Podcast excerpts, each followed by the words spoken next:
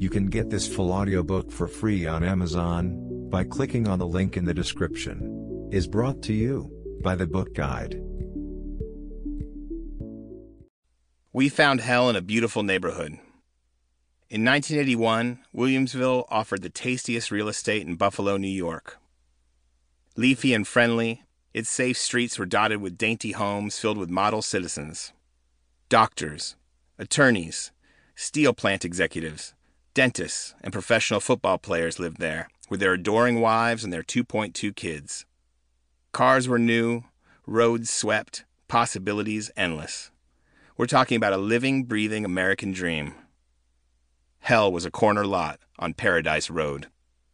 That's where we lived in a two story, four bedroom, white wooden home with four square pillars framing a front porch that led to the widest, greenest lawn in Williamsville.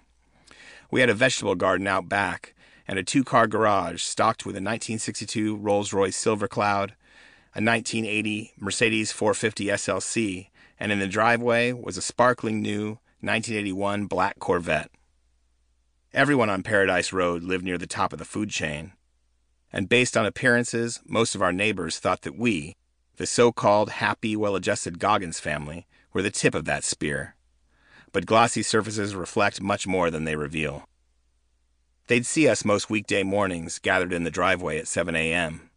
My dad, Trunis Goggins, wasn't tall, but he was handsome and built like a boxer. He wore tailored suits, his smile warm and open. He looked every bit the successful businessman on his way to work. My mother, Jackie, was 17 years younger, slender and beautiful, and my brother and I were clean cut, well dressed in jeans and pastel Izod shirts, and strapped with backpacks just like the other kids, the white kids. In our version of affluent America, each driveway was a staging ground for nods and waves before parents and children rode off to work and school. Neighbors saw what they wanted. Nobody probed too deep. Good thing. The truth was, the Goggins family had just returned home from another all nighter in the hood. And if Paradise Road was hell, that meant I lived with the devil himself.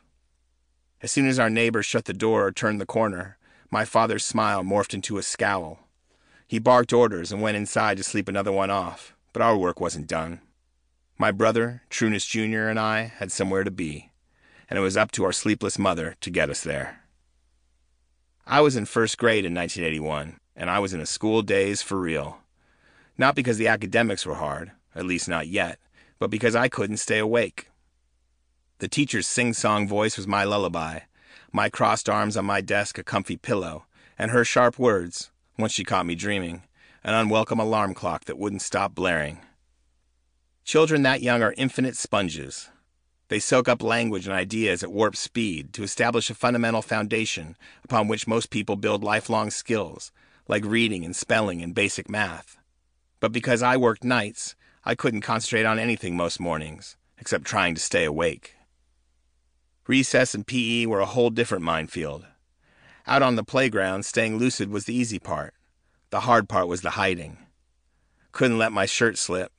Couldn't wear shorts Bruises were red flags I couldn't show because if I did, I knew I'd catch even more. Still, on that playground and in the classroom, I knew I was safe. For a little while, at least. It was the one place he couldn't reach me, at least not physically. My brother went through a similar dance in sixth grade, his first year in middle school. He had his own wounds to hide and sleep to harvest, because once that bell rang, real life began. The ride from Williamsville to the Masten district in East Buffalo took about a half an hour, but it may as well have been a world away.